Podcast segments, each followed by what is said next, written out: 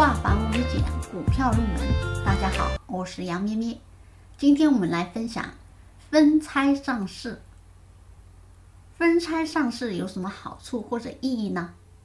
我们知道，有一段时间科创板已经成为市场的热点，很多上市公司都想上科创板，但是呢，它的母公司已经在主板上市，怎么办呢？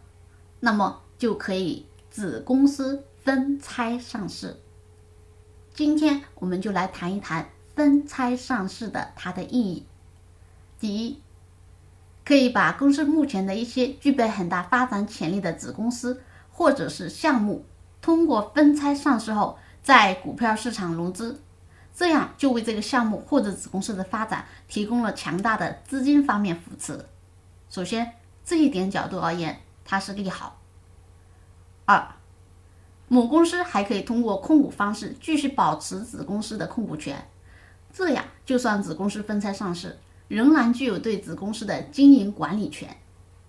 三，子公司分拆上市后，如果股价能够保持在理性范围之上，那么母公司也可以获得相应的不错收益，因为有一个词叫资本溢价。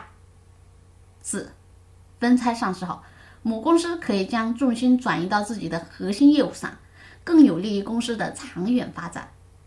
五，子公司在分拆上市后表现良好，股价上涨，那么母公司在去除最初的投资金额后，也可以获得相应的子公司的投资股权的收益，所以母公司也可以获利。不论是它的长远空间看，还是股价上看，母公司都可以获利。所以从这点角度而言，分拆上市是利好。